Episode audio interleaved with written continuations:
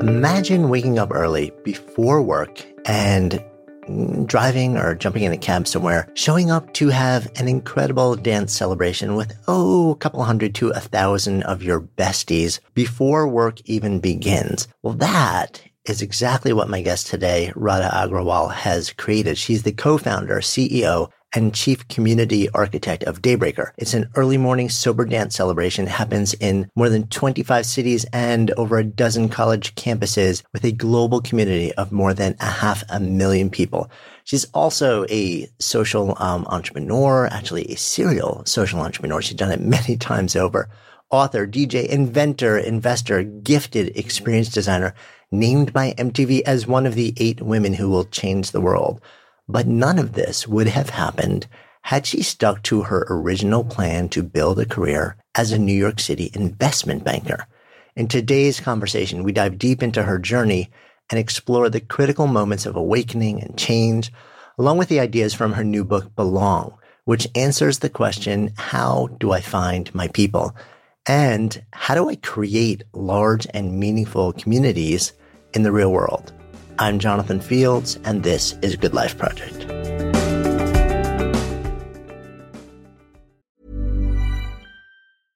This is Paige, the co-host of Giggly Squad, and I want to tell you about a company that I've been loving, Olive and June. Olive and June gives you everything that you need for a salon quality manicure in one box. And if you break it down, it really comes out to $2 a manicure, which is absolutely insane. It's also so easy to get salon worthy nails at home with Olive and June. The difference between how your nails used to look when you did them yourself and now with the Mani system is a complete game changer. The best thing about Olive and June too is it's a quick dry, dries in about one minute, lasts for five days, and full coverage in up to one to two coats. Visit oliveandjune.com slash perfect Mani 20 for 20% off your first system. That's oliveandjune.com slash perfect Mani 20 for 20% off your first system.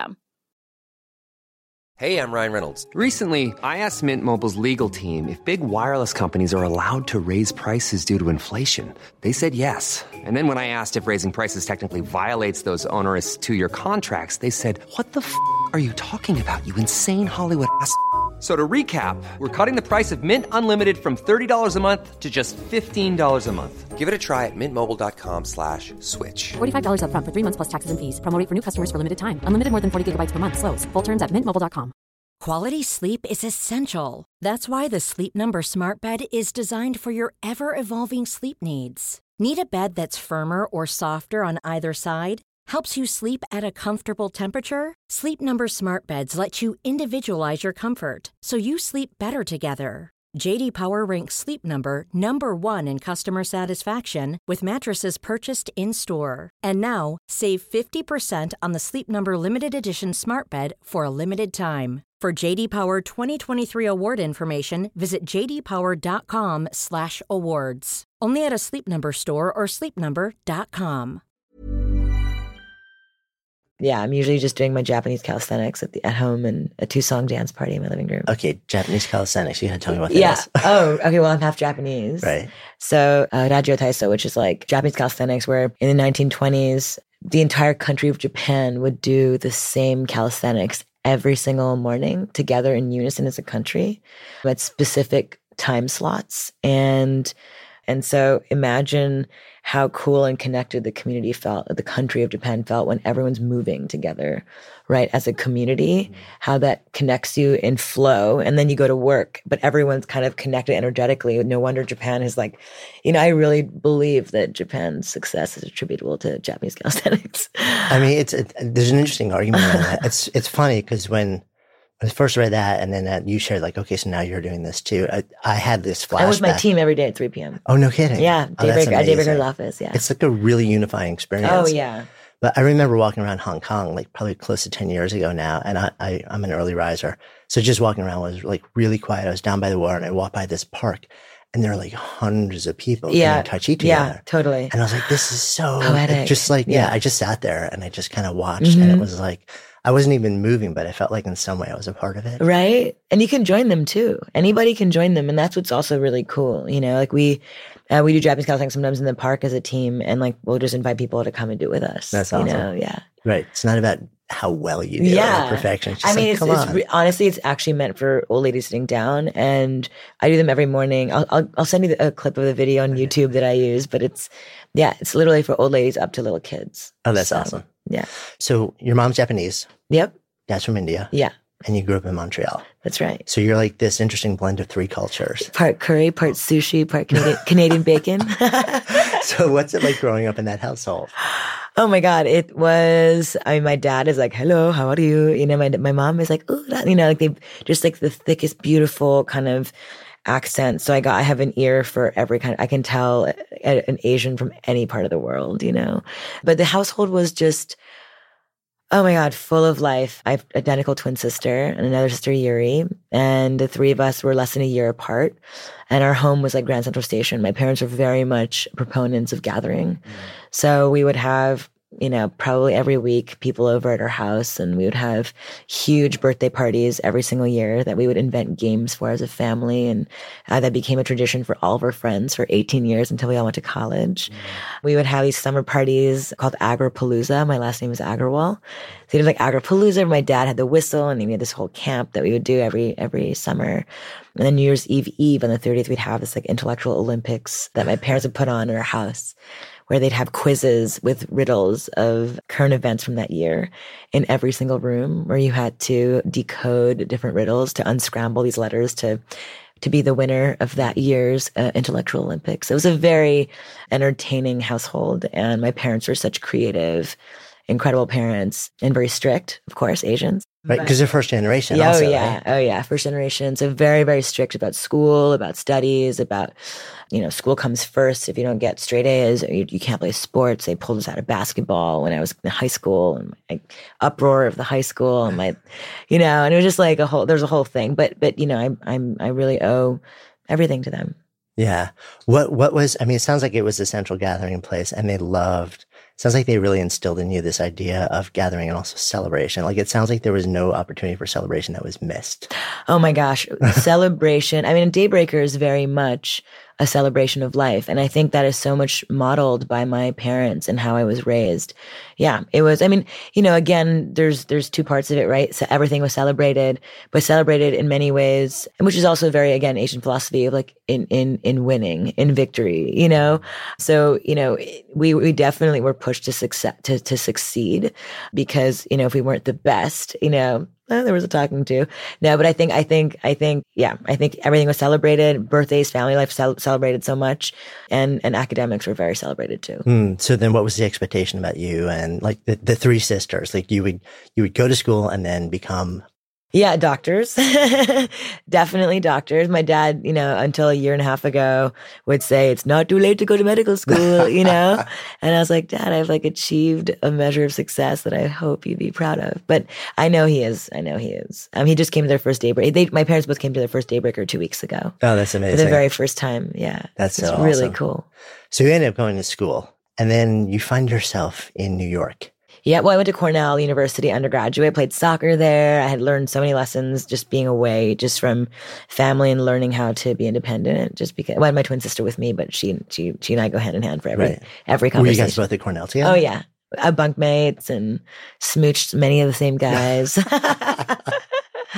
but we're you know we're best of friends. So when when whenever you hear like we, you know, we did this, people are always like, "Who's we?" And I was like, "Oh, sorry, Miki and me," you know. So the longest we'd ever been apart until we're twenty one was eight days. Wow. Yeah.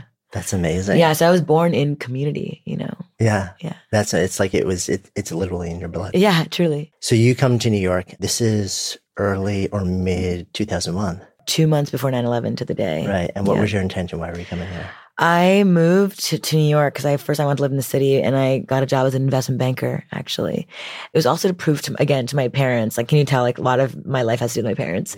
Uh, was to prove to them that I, you know, that a communications major and a minor in film and and business could get a job on Wall Street, you know?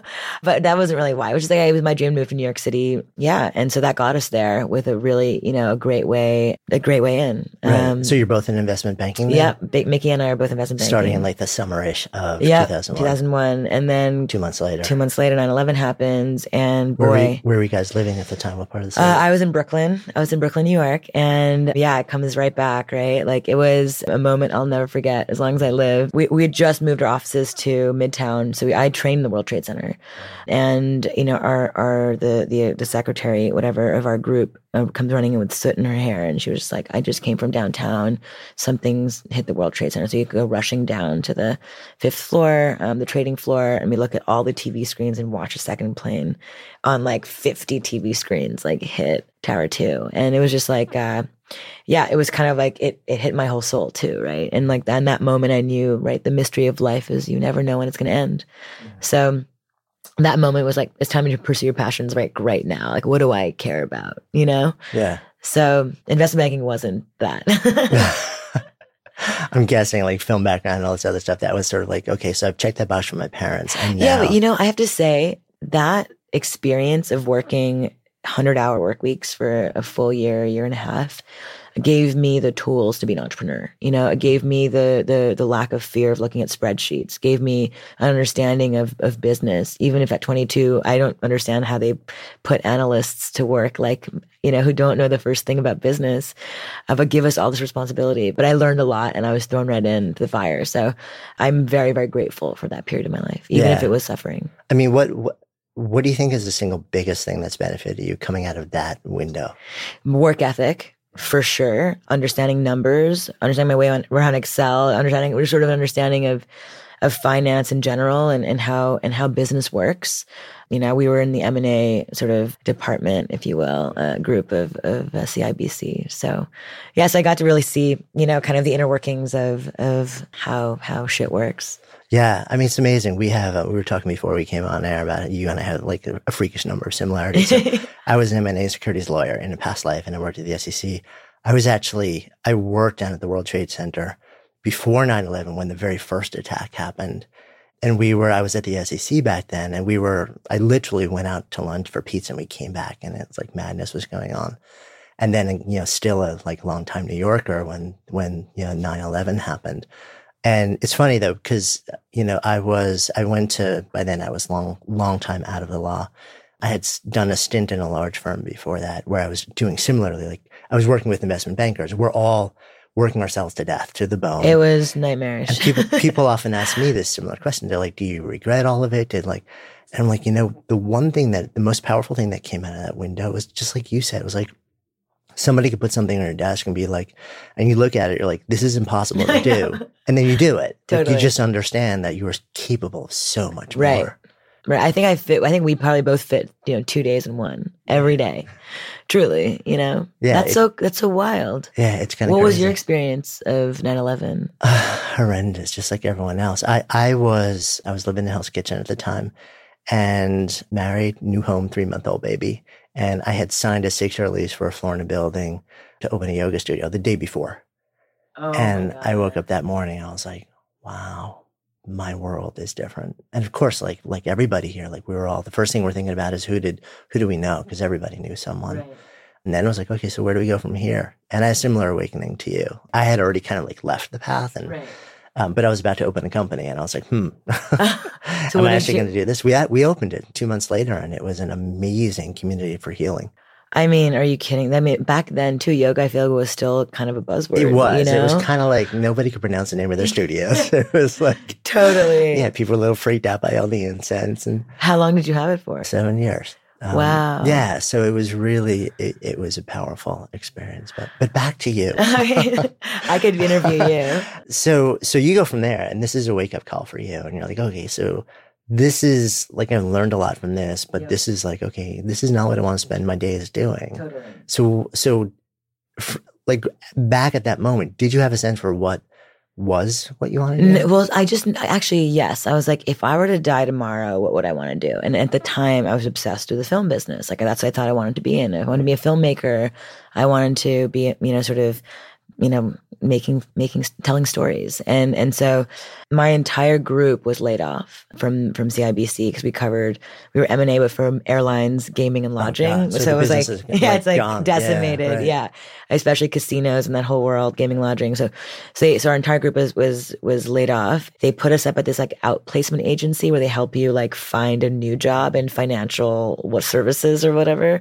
And I go to the lady, it was like my turn, whatever, to be like, you know, interviewed by this woman to be like, where do you want to go next? And I said, listen, lady, like, I don't ever want to do anything. I don't ever want to be in investment banking ever again. Do you know anybody in the film business? and then she said, well, that's not what we do here, but I like you. And we had to, again, it's a, a, come back to community again. It's like this rapport, human connection. And we just had a wonderful connection. So she said, look, I have a childhood friend who I, I haven't spoken to in about 10 years, who's an agent for, for some of the top film and television directors in the world, like the Coen brothers and Christopher Guest and Albert Brooks and Baz Luhrmann and all these amazing, amazing filmmakers, film directors. And I was like, cool. Like, Right. I, Like as she's saying this, like what's happening in your I'm heart? just like, it's like your heart whoa. jumping out of your chest. Yeah, like, wow. I'm just like, whoa, that would be such a huge, beautiful favor that she would do for a young woman, you know? So she connected me with, with this guy, Carl, Carl Forsberg. What's up, Carl? And I went to meet with him and, and I didn't really want to be an agent, you know, like he was an agent. But then him and his partner, Douglas, the two of them just totally just won me over with their spirit and their attitude and their kind of, hey, like you'll peel back the curtain. We'll peel back the curtain to the entire industry for you. But for TV commercials, not for film, but for TV. So then I got, then I spent six years learning how to tell stories in 30 seconds. Mm. So again, a beautiful sort of business school for marketing and advertising, you know, and telling stories and, you know, understanding how to make, you know, Apple computers look beautiful and how to make cans of soda look super delectable, right? Like all this, all these aspects of, of the film, of, of the TV commercial world that you don't really think much of the level of thought and care that is put into every detail for these larger companies is it was was an incredible education to watch and learn from and be around all these incredible creatives who are really lending their their sort of mind to making beer cans look beautiful. So I just was like in awe, honestly, of of that level of creativity and, and thinking. Um, and it really took me on this whole path of creative storytelling and for as it relates to products. So in the future, you know, that led to you know, developing when I developed Daybreaker and THINX and all other products. I had all of all of this, you know, sort of six years of yeah, of like how to tell a story tell for a product yes. or brand. Yes. And and just like and and even things like, you know, the color choices and logo style. Like there's so much around products that that that that brand has everything to do with. And in community building is one of those things. We're talking about that today, but in community, you know, most community builders don't think about brand. You know, they don't think about logos or color palettes or font choices or how much breathing room is around a word or an image, you know, but it matters. It matters, especially today where kids are swiping and adding filters on their social media.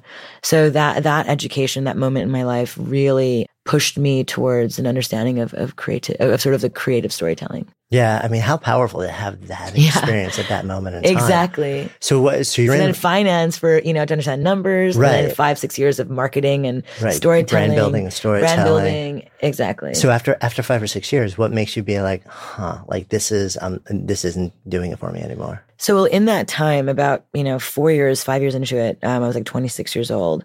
I'd moved to Miami. I followed a guy, fell in love, you know, as you do. Met some guy, left all my friends, quit my job, the whole thing. I became an agent for another director out in Miami, and then my sister called me and she said, "Hey, I'm opening my first restaurant," and and she said I need help. So I, I went back to New York to help her open the restaurant, and you know, left my engagement, left my house, the whole, you know, the whole my whole life in Miami that I had for now two years, and moved back to New York to help my sister open up our first, our very first restaurant. Okay, so we can't just jump over that. Okay. it's just like because so something like as you said, you and your sister are you know like tight, tight, tight, tight, Yeah. tight.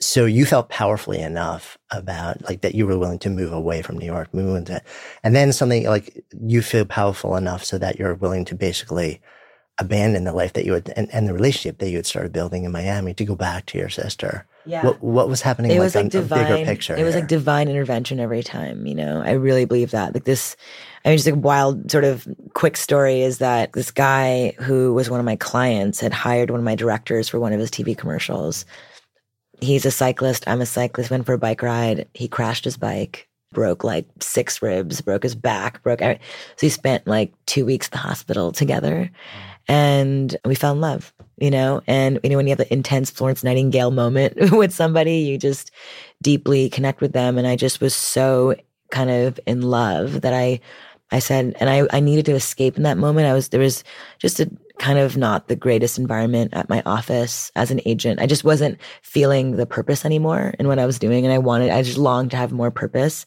so I just made him my purpose, you know? So I moved to, to Miami sight unseen. We bought a house together, you know, m- got engaged in a year. Building a life in Miami, you know, riding motorcycles every weekend, you know, the whole, the whole kit and caboodle. But then in that time, I also had this deep longing and realizing that, you know, you can't give everything to, just one person. You know, I had a mission and, and, and a purpose that I knew was larger than just me in this in this life that I was living. And so when Miki called me, it was almost like she was like, Hey, I'm I'm picking I'm plucking you out of this potential housewife situation. you know what I mean? And I am throwing you back into the like the so I really have so she kind of like, did she know before you that like this, it was time to go? I don't think. So. I mean, I don't think she did it purposefully. I think she was just like. I mean, I think yeah, maybe, maybe she did, but I mean, I don't know if it was purposeful, instinctive, divine intervention that came through her. That I needed the escape of coming back to New York as well. Um, yeah, it was a mix of things, but yeah, she's always been, you know, sort of my biggest inspiration, my closest ally. So if she needed me, I was going to be there, you know, for her. So she, so she's like, hey, we're opening a restaurant in New York. Yeah, she'd raised the money already for it. The browse you know, broke ground already, and I was just like itching to support her and and help out. And so then I moved back to New York. We had these like zany, like hilarious, like marketing schemes to like get people to come into our, our pizza. Like sh- what? Tell me what. Do you Oh my remember any of them? Yes, of course I do. So one of them was we auditioned for a reality TV show, an ABC like primetime reality TV show. We're like 26 years old, you know, and it was like ABC. It was like, you know, picking eight New Yorkers and giving us a mansion on Fire Island and they'll film our lives. And we were like, ooh, free marketing for the restaurant.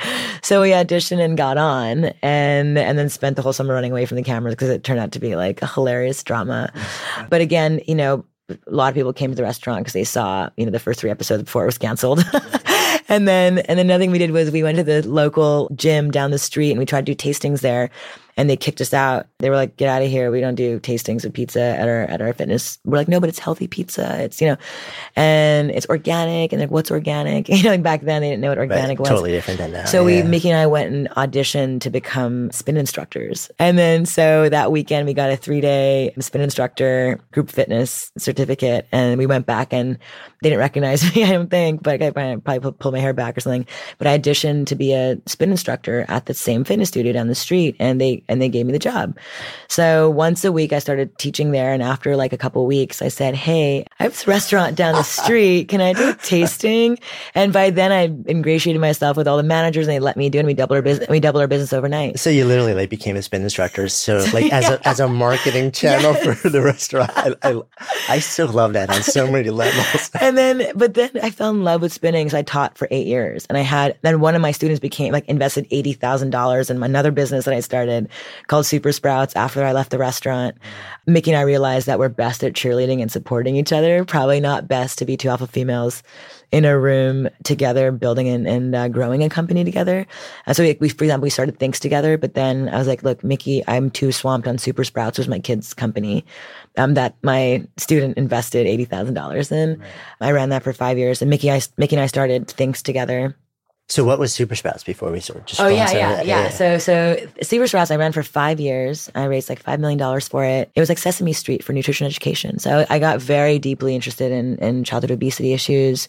When kids would come into my restaurant, and they would order just cheese pizza on our in the pizzeria. Every day after day after day. And I was like, wh- like parents would say, Hey, plain cheese pizza, no green stuff on the pizzas. And I was like, what are you talking about? The green stuff is the good stuff. So then I started digging around my investment banking analyst mind came back in and I audited the entire industry. And I'm like, wow, Sesame Street teaches about literacy. Captain Planet teaches about the environment. Dora the Explorer teaches about Spanish language learning. But who's teaching our kids about food? Nobody's teaching our kids about food in a fun and playful way that's not like eat your vegetables.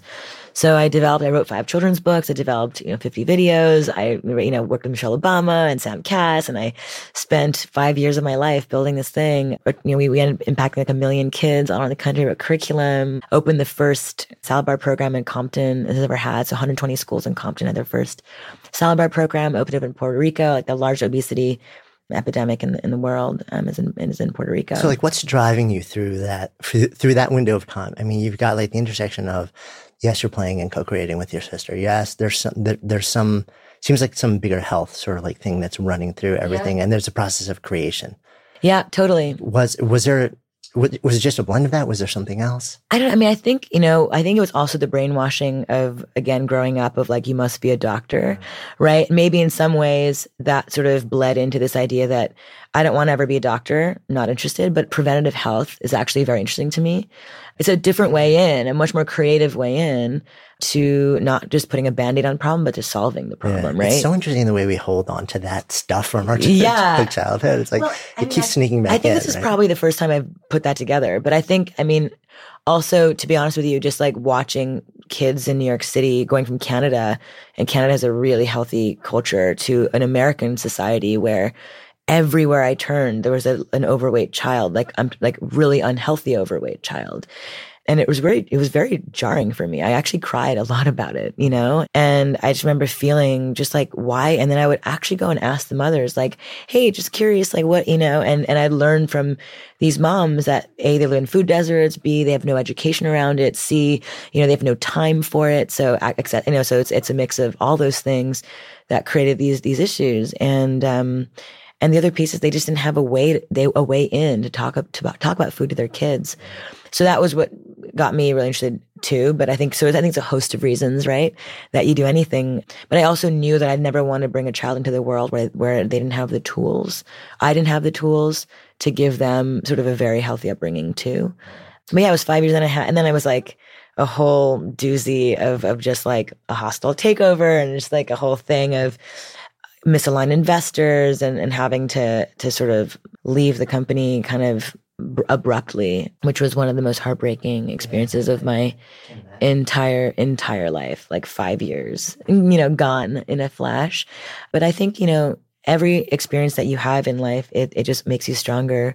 And and I, you know, I really feel like all of those tools have led me to where I am today, which is, you know, with Daybreaker, we have no investors. It's just us. We're creating this beautiful community around the world and supported by the community for the community. So it's a, it's a, it's such a beautiful concept that's not driven by EBITDA and next quarter earnings, which, you know, which sort of every single company is, you know, is, is, is under the golden handcuffs of, right? Like whenever I hear my masculine friends being like, I just raised $30 million. I'm like, dude, are you that? No, I'm like, but also, no, it's, is you, you're now at $30 million in debt. Like it's not you raised, you're now in debt, you know?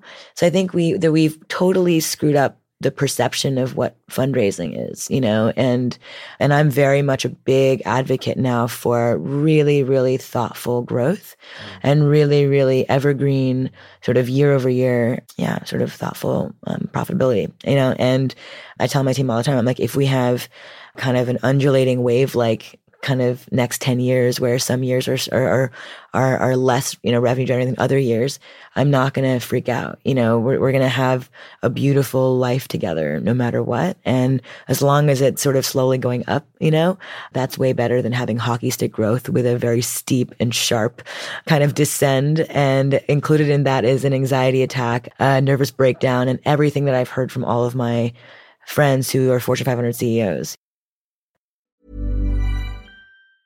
Hey, it's Ryan Reynolds, and I'm here with Keith, co star of my upcoming film, If, only in theaters, May 17th. Do you want to tell people the big news? All right, I'll do. it. Sign up now and you'll get unlimited for $15 a month and six months of Paramount Plus Essential Plan on us. Mintmobile.com slash switch. Upfront payment of $45 equivalent to $15 per month. Unlimited over 40 gigabytes per month. Face lower speeds. Videos at 480p. Active Mint customers by 531.24 get six months of Paramount Plus Essential Plan. Auto renews after six months. Offer ends May 31st, 2024. Separate Paramount Plus registration required. Terms and conditions apply if rated PG. Hiring for your small business? If you're not looking for professionals on LinkedIn, you're looking in the wrong place. That's like looking for your car keys in a fish tank. LinkedIn helps you hire professionals you can't find anywhere else, even those who aren't actively searching for a new job but might be open to the perfect role. In a given month, over 70% of LinkedIn users don't even visit other leading job sites. So start looking in the right place. With LinkedIn, you can hire professionals like a professional. Post your free job on linkedin.com slash people today. Good Life Project is sponsored by Lexus GX. So, have you ever owned something that inspired you to just up your game? For me, it was this high end mountain bike. I love the ultralight frame, the suspension, the precision gearing, and I realized it deserved to be ridden to its full potential. So, I started training harder so I could experience the joy it could give back to me. And it paid off. That bike helped me discover just new levels of performance and straight up joy. When we own exceptional things, they inspire us to do exceptional things. The all new Lexus GX has an exceptional capability that will have you seeing possibilities you never knew existed. Its advanced technology and luxurious interior mean that wherever you go, you'll never go without. Imagine tackling rugged landscapes with the available 33 inch all terrain tires and multi terrain select, then unwinding with the available front row massaging seats. This is a vehicle that inspires you to go further to live up to its full potential. So why settle? Live up to the all new Lexus GX, luxury beyond limits. Experience amazing at your Lexus dealer. Good Life Project is sponsored by NetSuite. So I remember when our businesses were just starting to really scale. It was amazing and also added complexity and stress. And the things that I used to do in hours were taking days, too many spreadsheets, too many systems, no single source of truth. If that sounds familiar, you should know these numbers 37,000. 25 and 1. 37,000 businesses have upgraded to NetSuite by Oracle. 25. NetSuite turns 25 this year. That's 25 years of helping businesses do more with less, close their books in days, not weeks, and drive down costs. And one, because your business is one of a kind. So you get a customized solution for all of your key performance indicators in one efficient system with one source of truth, manage risk, get reliable forecasts, and improve margins. Everything you need to grow all in one place. And right now, download NetSuite's popular KPI checklist designed to give you consistently excellent performance absolutely free at netsuite.com slash goodlife. That's netsuite.com slash goodlife to get your own KPI checklist. netsuite.com slash goodlife.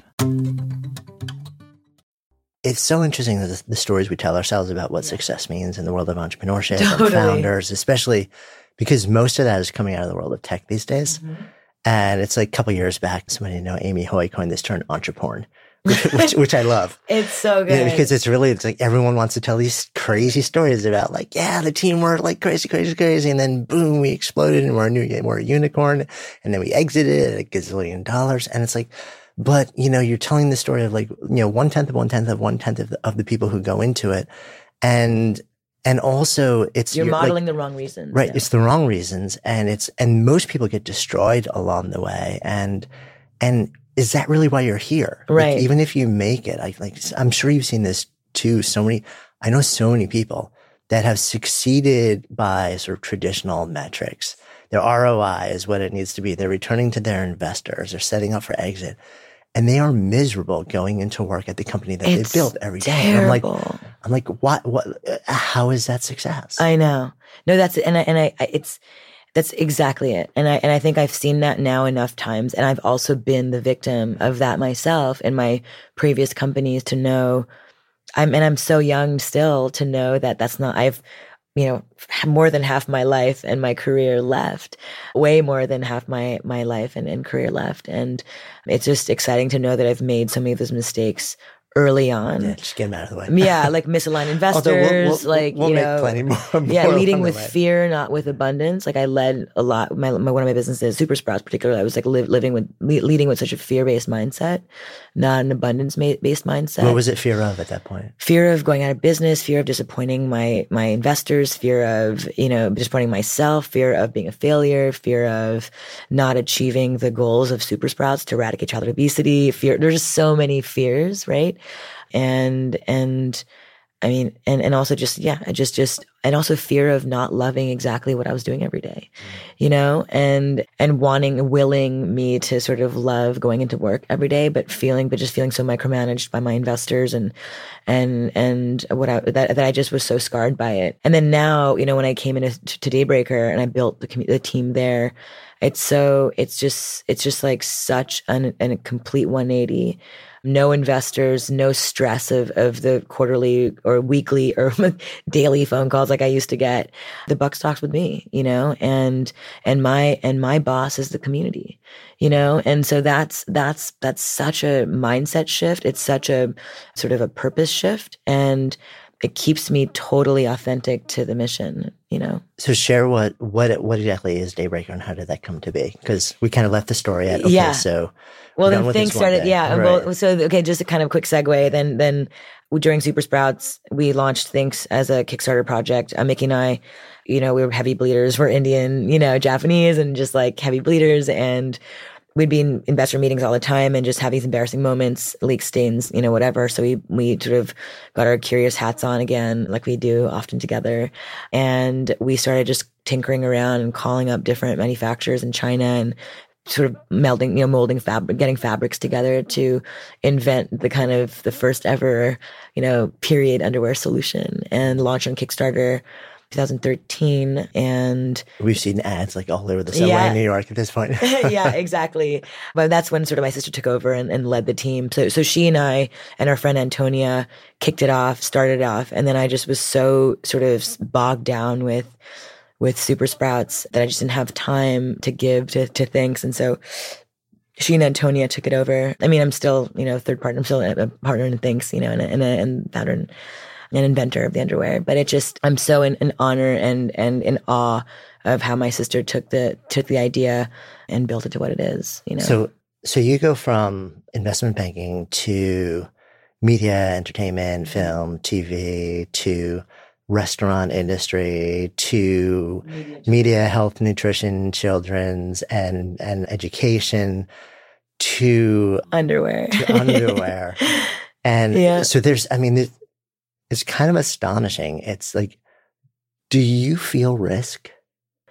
yes, that's what's interesting, right? Like I, I do feel risk, but I do also know one of one when I see it, right? So my sister and I always say, "Is this one of one?" Mm-hmm. So the pizzeria, it was the only organic farm to table pizzeria in New York City in 2005, where we served different gluten-free crusts, you know, different sort of dairy-free cheeses on the pizza. There's, you know, there's what, you know, uh, what is it? We eat 100 football, fields of pizza every day, but yet there's not a single, but yet one in four Americans are lactose intolerant. And yet we, there was no lactose free pizza in New York City. So we were like, okay, we're one of one. So no matter what, we're serving a niche client, right? Super Sprowtz was one of one. There was no Street for nutrition education, right? And all of them, by the way, are social enterprises. Like that's something that's also the through line of everything that we do. The underwear, one of one. Super, yeah, so I think I said Super uh, one of one. And then Daybreaker is one of one. So everything that we create isn't just an another t-shirt with another logo on it or like a new kind of sock or a new kind of shoe or whatever, you know, other than if the sock is like, you know, is like has some ballistic heel or toe or whatever, you know, kind of added to it. But yeah, I think that's really what we look at is like, how can we continue to be the first to market with the first of its kind of product or service? Like Daybreaker. So Daybreaker is an early morning dance community. We wake up at 6 a.m. at sunrise before people go to work on a weekday morning and people dance their butts off without substances. So no alcohol, no drugs, no, and we serve green juice, coffee and tea. We, we replace the bouncers with a hugging committee. you know, we add performative elements. So imagine at 6 a.m. when you just got out of bed on a Wednesday morning before going to work, you see fire spinners and aerialists and break dancers and a horn section and dueling violinists and acro yogis, you know, kind of jumping in the air and, and then a thousand people exulting and dancing. And that's Daybreaker. And, and the idea was, and you know, so the first hour is yoga, the second two hours is a dance party. It's a three hour experience. And the whole idea is to just deeply transform your day and then transform your month before the next one, you know? And the whole idea is that we live life that's so routine and, and our entertainment experience right now is at night, nighttime only when we're tired and we don't have, we're hopping ourselves up on, on drugs and alcohol because we are exhausted. The energy of when you walk into an environment like a club is, is very different. So like I'll walk into a nightclub or whatever and I'm, the energy levels of every person there that they're emanating is, is very is kind of all over the place right? So it's jarring for me as an empath. And the morning when you go to daybreaker everyone's energy is the same. It's optimistic and bright and fresh and new like right from their bed. So it's just like this vibration that i can't even explain unless you have to just come and be there. So we blew up. We, we launched in, in 2013 in new york city. We had our first one in new york city and i have my community to to thank for that. So like you know the, the big kind of backstory there is you know, after the after the restaurant, after there's so many moments where I was like, where are my people at? You know, and then 30 years old, and that's the beginning of my book, Belong. You know, I looked myself in the mirror and I realized I didn't belong, and that I spent my 20s in sports bars or hanging out with people who are inspiring, and then really, you know, taking the time to get intentional about my community, which I also read on your website mm-hmm. is a big part of what, yeah, is what you're about, intentional community and I just kind of created these exercises for myself and, and really began this quest for where are my personal people at before I go out to build my next business or my next community or my next whatever it may be. I first have to feel fully safe and in belonging and, and, you know, in my own life. You know, I think so many people in community building that I've seen are looking for answers outside of themselves, whereas the answers start from within first. And so many of the communities I've interviewed have said to me that they feel like outsiders on uh, looking in on the communities that they've built themselves. Yeah, totally. You know, and so for me, you know, I, I learned all those lessons early on in my career and just in my twenties.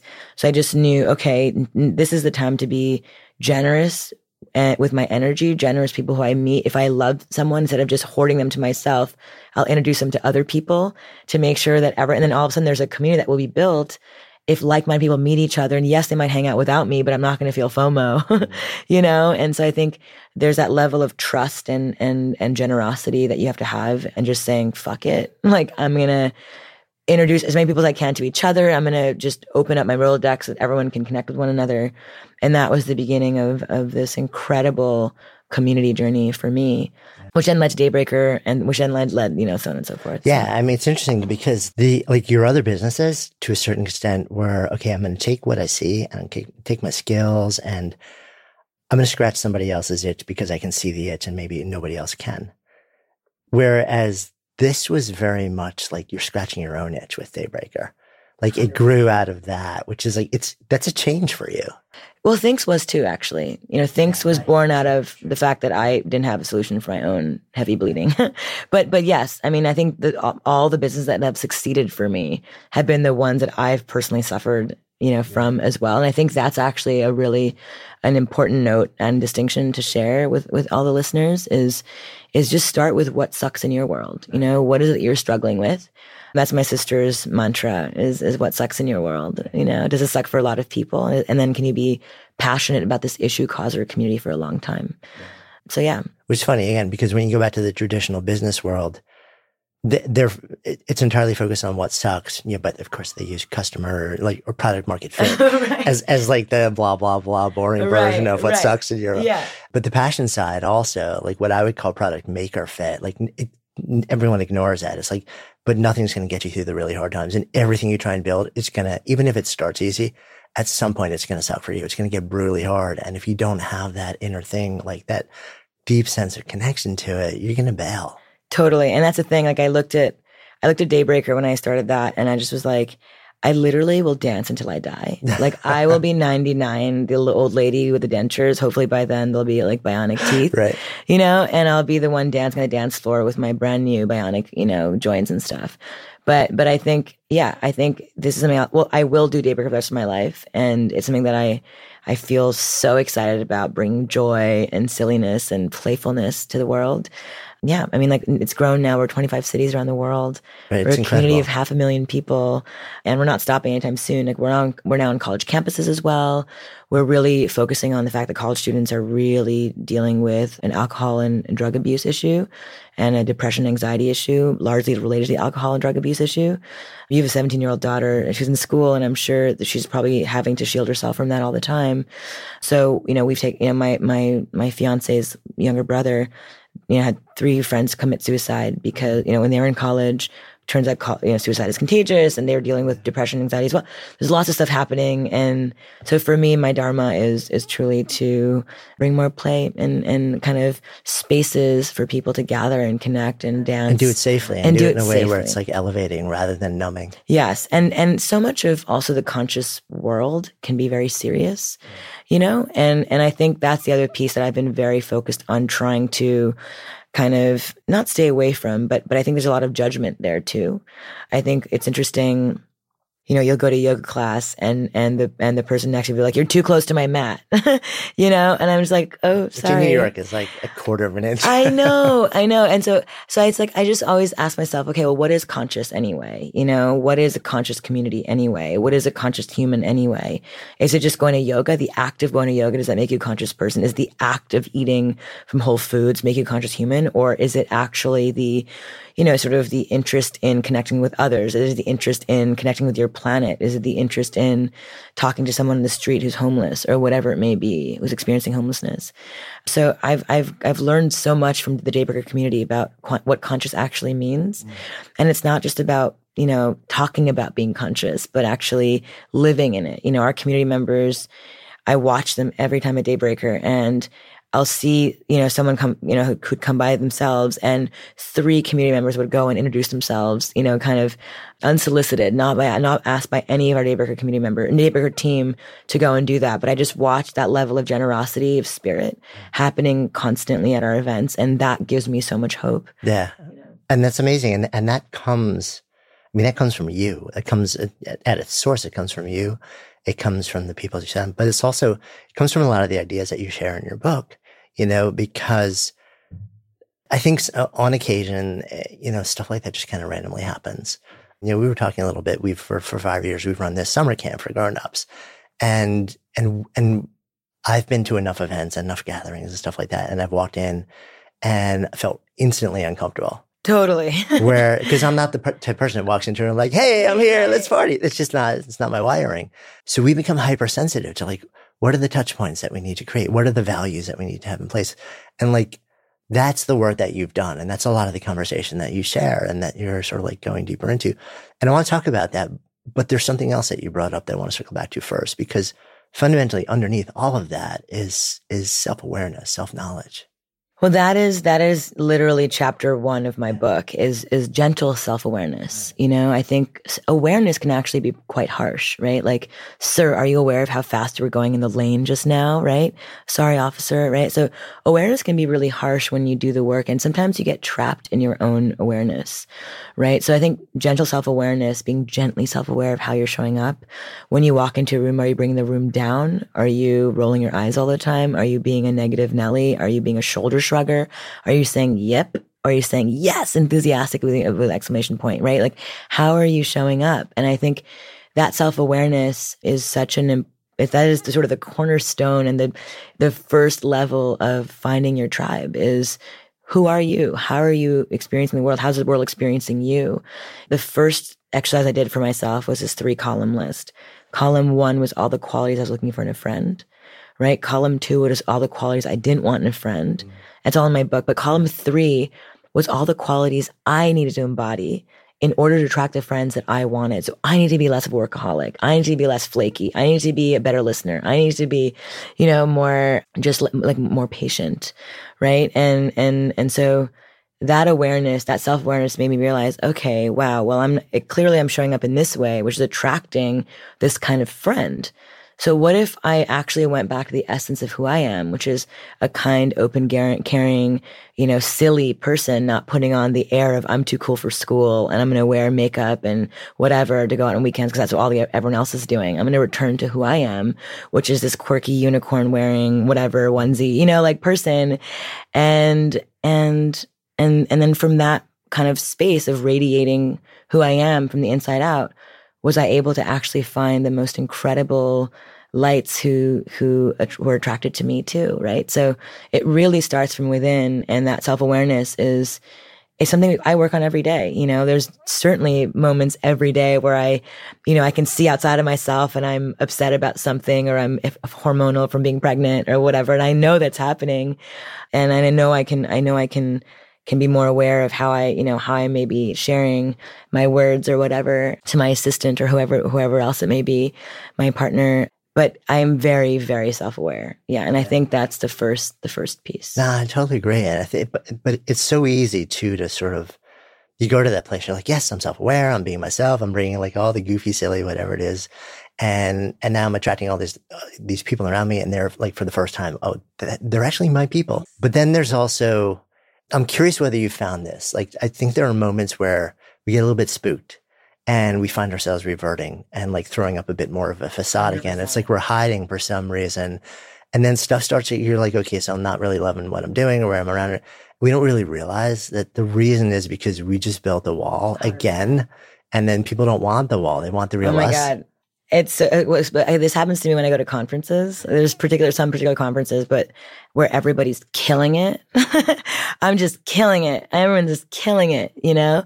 And of course, like, you know, I've I've worked so hard to shed my masculine sort of like because I really I dominated me for so long trying to keep up with men in, in entrepreneurship. After Burning Man, actually, I realized the power in my feminine, in my divine feminine. So I really began, you know, shedding the need to show my, you know, be like beating my chest all the time. But I do find that I revert back to my masculine when I'm in those types of masculine environments where everyone's like, how much did you raise? How much did you raise? I raise, you know, and, and what can you do for me? You know, Right? whatever. Like, what, what am I doing? I know. So- and then and then I find myself mirroring. I do a lot of mirroring and and then I catch myself and my partner Eli is always like, what was that? And I'm like, and, and he keeps me so honest. And I'm like, babe, I don't know. Something came over me, an alien took over my body. I have no idea what just happened, but clearly I was uncomfortable and the person in front of me made me uncomfortable. And so I put on this, this mask, you know, and, and I'm working really, really hard to be fully authentic in who I am at every moment. But that's a daily practice. Yeah, totally. You know? I mean, that's like a lifelong Yeah, thing. yeah. it's like, because at some point something else is going to trigger you. It's Totally. going to bring you back to that place where like, eh, Totally. Yeah. I just want to be accepted. Like everybody, we all go there. You Yeah. know, it's like this, we're human beings at the end of the day. Exactly. Good Life Project is sponsored by Lexus GX. So, have you ever owned something that inspired you to just up your game? For me, it was this high end mountain bike. I love the ultralight frame, the suspension, the precision gearing, and I realized it deserved to be ridden to its full potential. So, I started training harder so I could experience the joy it could give back to me. And it paid off. That bike helped me discover just new levels of performance and straight up joy. When we own exceptional things, they inspire us to do exceptional things. The all new Lexus GX has an exceptional capability that will have you seeing possibilities you never knew existed. Its advanced technology and luxurious interior mean that wherever you go, you'll never go without. Imagine tackling rugged landscapes with the available 33 inch all terrain tires and multi terrain select, then unwinding with the available front row massaging seats. This is a vehicle that inspires you to go further to live up to its full potential. So why settle? Live up to the all new Lexus GX, luxury beyond limits. Experience amazing at your Lexus dealer. Mom deserves the best, and there's no better place to shop for Mother's Day than Whole Foods Market. They're your destination for unbeatable savings, from premium gifts to show-stopping flowers and irresistible desserts. Start by saving 33% with Prime on all body care and candles. Then get a 15-stem bunch of tulips for just $9.99 each with Prime. Round out Mom's menu with festive rosé, irresistible berry chantilly cake, and more special treats. Come celebrate Mother's Day at Whole Foods Market. Mom deserves the best, and there's no better place to shop for Mother's Day than Whole Foods Market. They're your destination for unbeatable savings, from premium gifts to show-stopping flowers and irresistible desserts. Start by saving 33% with Prime on all body care and candles. Then get a 15-stem bunch of tulips for just $9.99 each with Prime. Round out mom's menu with festive rosé, irresistible berry chantilly cake, and more special treats. Come celebrate Mother's Day at Whole Foods Market. Imagine the softest sheets you've ever felt. Now imagine them getting even softer over time. That's what you'll feel with Bowl and Branch's organic cotton sheets. In a recent customer survey, 96% replied that Bowl and Branch sheets get softer with every wash. Start getting your best night's sleep in these sheets that get softer and softer for years to come. Try their sheets with a 30-night guarantee. Plus, get 15% off your first order at bowlandbranch.com. Code BUTTERY. Exclusions apply. See site for details. So once you start to sort of like build on this really deep self knowledge, I love the three columns that you made. You also talk about like going deeper into your values and your interests and your abilities yes. and really identifying like that. And like then you can turn out to the world and say, okay, so so I get who I am now and I get what fills me up and I get what empties me out. And now, now let me find people that resonate with that. Exactly. And so it, it's almost like it's a two prong thing, what you were talking about. Like when you can stand in that, you start to radiate differently. And then when you, not only that, so you start to just like, there's something about you that people want to be around. That's it and at the same time you you have clarity around exactly who is it that you right want to be right. And also you have clarity around what you're good at right? Like i think so often we're like i'm a meditator but really i'm add and i can't sit still. You know what i mean? So maybe dancing and meditation is better for you you know which dance is meditation movement form. But i mean let me just kind of touch on the values interests and abilities concept. Why? Because i think it's really important as part of your going in process. So my mantra for community building is you have to go in to go out right? You have to go inside of yourself to go outside of yourself. You know, we do this type of proctology exam for our professional lives, right? Like, and we do it for our romantic partners. Like, they have to be perfect. If, whenever I ask my girlfriends, like, what they're looking for, they, well, they have to be funny, they have to be tall, they have to be handsome, they have to be this, they have to be that, you know, whatever. And I'm just like, okay, what is their energy like? Like, let's stop looking at the physical. Like, how do they make you feel? You know, what is their energy like? And, and then all of a sudden the, the conversation stops and it's like, oh, right and it becomes like less about like the transactional thing and it's more about the the energetic thing. So the same thing with your values your interests and your abilities like right? Like you sit down and you actually ask yourself like what do i value? And you you kind of have to google value like what is a value anyway right? So that's what i have you do in the book anyway. It's like google you know i give you a bunch of values as well but i'm like look there's hundreds of values to pick from.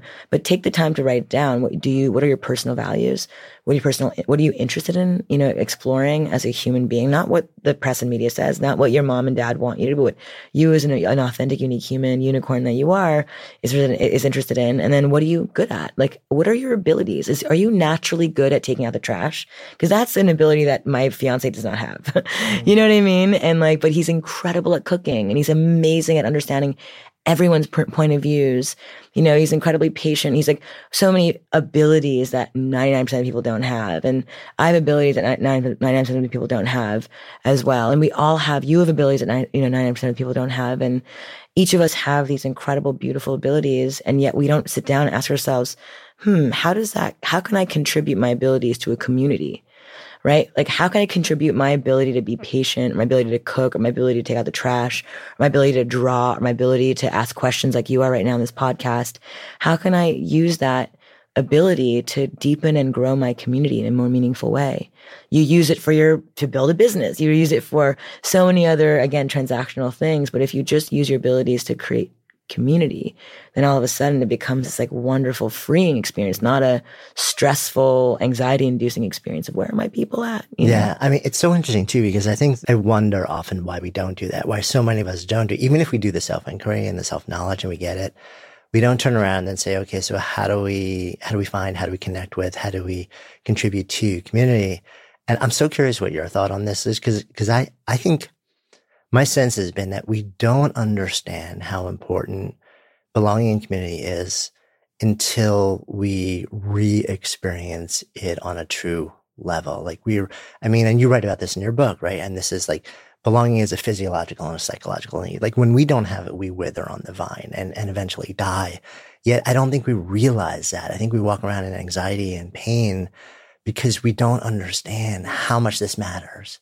Totally. Is that your experience too? A thousand percent. A thousand. That that is that is the honestly the root cause of all of our suffering is our lack of belonging and and there's a, few things to add there but it's like think about when you leave your mother's womb you went from literally being inside of somebody else in complete belonging to a like cold bright uh, like world where maybe someone took you away from your mother with forceps and now you're wrapped in some foreign blanket so you literally went from complete 100% engulfed belonging to separation and isolation from the moment you're born, right? The moment you come to the world, you're, you're isolated and you're separated. So you spend your entire life looking for the feeling of going back into, inside the womb, never to find it again, right? So it sounds morbid, right? But it's not because that's actually the human experience of looking for the womb again. And the good news is it's, it, you can find it again if again you understand that that's a the human condition of our need to belong we need to find the womb again and if we can find it if we can create an environment where we find our, our, our the womb again then we then we will lead a happy and healthy life. I mean, cr- two crazy stats for you. One in four Americans have no friends to confide in. This number has tripled in the last 30 years. And that Harvard came out with a study that shows that having poor social connections is as harmful to your physical health as being an alcoholic and twice as harmful as obesity. So, you know, it, there's all these studies that are coming out now that show that, you know, yeah, that it's, it's, the center of everything. It's the center of everything. Yeah. It's funny. In, in your book, you, you kind of reimagine Maslow's hierarchy with belonging being like at the base and then flowing through everything. It's funny because I was looking back in my notes from a couple of years ago and I drew a picture of Maslow's hierarchy as a diamond. Because when you look at it traditionally, there are like five levels and yeah. belonging is in the middle. I was like, no, this is like, this is actually a diamond. Like belonging in the middle is the biggest thing. And then like it goes up and down, but everything emanates from that. Ladders that. from that. Yes, exactly right. It's the same sort of like I saw your reimagining. I'm like, yep, same thing. Like yes. we drew it a little bit differently. I know. But fundamentally, it's the same stuff. And we just don't, and, and, and simultaneously, like while we're, you know, we don't acknowledge it. And then at the same time, all the places where we used to find it, you used to find it in, in the company you worked for, not so much anymore. You used to find it in faith-based organizations, in schools. It's all going away. Totally like a social media. Yeah. So it's like what you're doing with Daybreaker is you're, you're providing this like thing which is nourishing on such a deep human level. So here's a quick definition for you that can be really helpful for you and, and all your listeners as well. So people use the word community today. We need to find community, community. Community is all the buzzwords, all the rage. But it's being bastardized already, like the word organic, you know, like community is now another word for how many users can you get or, you know, how, who you can market to, right? Whereas, so, so I think of community actually as a container for, so it's, it's a, it's a, it's a space. Community is a space and a container in which you experience belonging. So belonging is the feeling that we're going after, whereas community is the container in which you experience that feeling, right? So if instead of trying to create community. We're trying to create a community where you experience belonging. That is actually the the the real antidote to our our suffering on the mm. planet. Yeah, we're so focused on the mechanism yes. rather than the experience, the feeling, the, feeling. the energy. Yeah, totally yeah exactly, exactly. So when you think about, and this is stuff that you write about, when you think about, okay, so what actually has to be present for you to have that feeling? Yep what are the ingredients of that so, recipe? Yep. So I don't know if you, um, so I coined this term, which I think is really wild that no one has ever put it together. But I was like, you know, late night, 2 a.m. And I was just like, you know, thinking about what are the ingredients that create the most wonderful, authentic community experience that inspires that sense of belonging. And I wrote down the four happy brain chemicals, you know, dopamine, oxytocin, serotonin, and endorphins. And what do they spell? Dose. Dose can you believe it? So that it was just like it's like some scientist put that, but didn't even realize that the word that we use to medicate ourselves, to drug ourselves, right? Dose is actually something that we can access with our own mind if we just practice Jedi mind tricks, you know? Why are those four things important? What is HK? So, so yeah, so yeah. dopamine is the pleasure reward, right? So you feel kind of the dopamine rush when you're accomplishing a task or listening to music. So, you know, Daybreaker, you feel that dopamine rush from waking up at 6 a.m. for everyone else does. You're like, holy crap, it's dark outside. I'm waking up to butt crack of dawn. I'm going to this dance party. I'm listening to music, which is, you know, both of which give you wild and wonderful dopamine rushes.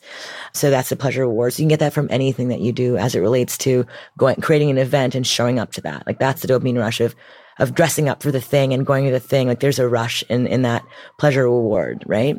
The oxytocin you get from touch, you know? Mm.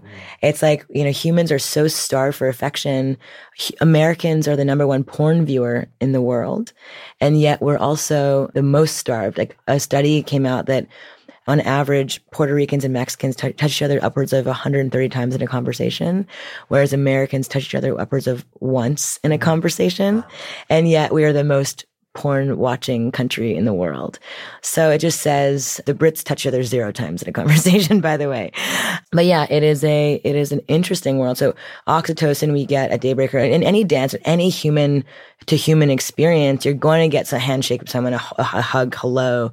At Daybreaker, we have a hugging committee on your way in. So every single person gets a hug. And I actually am usually the hugger now at Daybreaker. So I've probably hugged tens of thousands of people in five years, probably hug 400 people at an event each time before I, am you know, relieved from my duty, four or 500 people. And I love it because I, people go from this space of like, I deeply needed that to like, thank you to crying on my shoulder to looks of bewilderment of like waking up early in the morning my first time here i came by myself to wow thank you for welcoming me so it was such like i've seen thousands of faces go from kind of lost or sad or whatever to joyful grateful thankful and it just shows how how much just a simple hug can do for one another. So the oxytocin is actually what makes us human and it is what we need to survive and thrive. And yet we don't have nearly enough of it.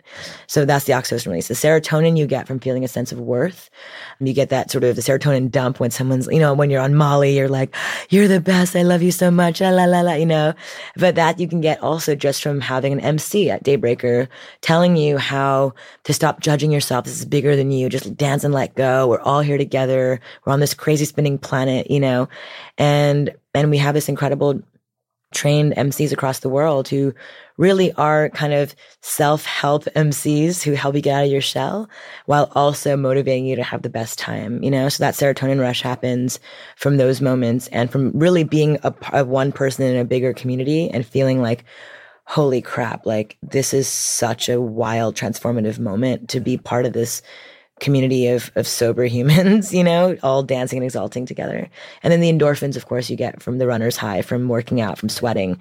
And you burn upwards of 500 to 1,000 calories, if not more, you know, at Daybreaker, one, twice a month. So in 23 cities all around the world. Yeah, it's amazing. So, so you've come got, find us. Yeah. So you've got these, these four things, which are all really important and they're all part of the sort of belonging experience. They're part of the thing where you say you feel belonging like totally. Well, there's a, there's another ingredient yeah. that I haven't shared, and it's a, it's a big one. This this is actually the, the the real sort of trick. It's it's it's it's a few things. That belonging lives at the intersection of mystery and safety. And that's a little bonus. It's not in my book, actually. I forgot to put that in there, but it's kind of a big one. I was like, crap. But that belonging lives at the intersection of mystery and safety. And what that means is Daybreaker is the reason why we've run, we've been around for five years already. You know, we're growing leaps and bounds. We're half a million community members and, and growing thousands every day is because there's the safety in knowing that our events are going to be beautifully produced, that there's a safety in knowing that our food and beverage is going to be delicious. There's a safety in knowing that we're going to have amazing performances an awesomely positive DJ and great MC, really good decor. Just like the experience is going to be awesome. The people that are going to be amazing. The type person comes to Daybreaker is an A-type personality who's going to you know, just it's self-selecting. It's a filtering community. It's not the negative Nancy's who want to come and dance at 6 a.m. sober. You know, it's a joyful group of people who want to come and, and be a part of it, or at least an optimistic group of people who also want to change their own lives. Maybe they're having some struggles, but they want to come and change their life. So, so, so the safety of knowing that, and then the mystery of where's it going to be next? Who's going to be the DJ? What's the theme? Wait, who are the performers? You know, so we we're always changing venues every time. We're always changing DJs every time. We're always changing the decor, the theme every single time. So we live in a time where I don't want to go back to the same place over and over and over again. You know, the attention span of an American is eight seconds or less, millennial more likely. And, and so the, the, the, the idea is that if we can, community can sustain at the intersection of mystery and safety. Mm, no, I love that. It makes total sense. The so you're building this company, you're building this community, you're building this global uplifting experience, and you decide to write a book. I know. I felt possessed. Which is, you know, it's beautiful. I, I love. There's, you can see it's like sitting here in my lap, and there are little things sticking out of it all over the place because there's just so much I want to revisit in it, and I, and I do think we are in this moment where we are starved for belonging and for, for community, but really for belonging. And we don't know how to get it. We don't know what to look for. We don't know what to say yes or no to. And it, and it really helps guide you and understand that. Why, why would, why did you feel the need to write this now? I mean, like you've got crazy mm-hmm. amounts of stuff going on in your life already and writing a book is no easy thing. So what makes you say like, oh, now is time to actually set aside a chunk of my emotional, energetic and personal bandwidth to do this? Yeah, this was definitely the hardest thing I've ever done in my entire life, but I really felt possessed after the elections, to be honest with you. I was just really, it, it felt like 9 11 had happened, you know? And I just felt like I had all this knowledge from five years of building these incredible, joyful communities, have in, inspired these spaces where people have met their best friends, their wives, their husbands, their roommates, their, you know, just, just, the, and, and here, here I am with all of these secrets and, people emailing me once a week, twice a week, three times a week, asking to have coffees, which which I often did. But one hour coffee is never enough to just share everything I know. One hour conversation with you, even here on this podcast, is never enough. So I want to just, you know, we can talk a lot about belonging right now, but the goal is, hey, if there's something that speaks to you, Here's a book in which I have literally open source everything. Here's exactly what we did at Daybreaker. Here's the type of container, the space that we've built. Here's our tips and tricks for what we did. Here's our value system. Here's what we've, you know, here's how we've created a robust community. Here's what you can do in your personal life as well to create your dream community. And, and I just felt really like suicide hotlines aren't the answer. You know what I mean? Like, like that's what everyone's posting right now is that's the last resort, you know? Like those types of sort of, sort of places are last resort places. Like if we can actually teach each other how to belong in this world, we'll never need a suicide hotline, right? Like again, these types of things become these band-aid issues when we can be totally dealing with the root cause early on. So I just felt like just I just felt like possessed. I just was like I just felt like we need there there isn't a guidebook, a simple step-by-step guidebook that teaches you exactly how to make friends and build a community from scratch or evolve your community if you have one and want to continue scaling it. And every book I had bought was written in a way that was very academic, was written with just black and white words on a page. And I'm a very visual person. I can't read very well, to be honest with you. Like I was in like, I don't, I get bored. So my book, you know, I illustrated every page as well with my friend. Yeah, and and and the whole idea is that the book is an experience in the same way that Daybreaker is an experience. Like you're you're participating in the book. There's 20 exercises in the book for you to participate in. You're I want you to write in the book and get dirty inside of it and rip pages out and share it with friends. And you know, I want you to you know turn the page, uh, really anticipating what the next silly illustration or fun, you know, sophisticated thing I'm going to share or whatever, you know. And I also I also hid a secret Easter egg in the book as well. It's a key code that unlocks an experience in the real world. So for the first like 200 people who unlock the key code and enter it into belongbook.com, they will have the first access to, they'll be to RSVP to this wild event that I'm putting on. And I'll be hosting for 200 people here in New York City. So very cool. You'll have to find it. I'm not giving any hints. yeah, I mean, you and I could geek out on so much of this for so long. Feels like a good time for us to come full circle. So we're hanging out here in this this thing called the Good Life Project. So if I offer out the the the phrase to live a good life, what comes out for you? Oh my gosh, to live a good life is to be sharing it with others who fill your tank up, like with an equal energy exchange. A good life is is completely shared, you know, truly. Thank you. Yeah. Thank you so much for listening to this episode, and thanks also to our fantastic sponsors who help make the show possible. You can check them out in the links that we have included in today's show notes. And while you're at it, be sure to click on the subscribe button in your listening app so you never miss an episode, and then share the Good Life Project love with friends. When ideas become conversations that lead to action, that is when real change takes hold. See you next time.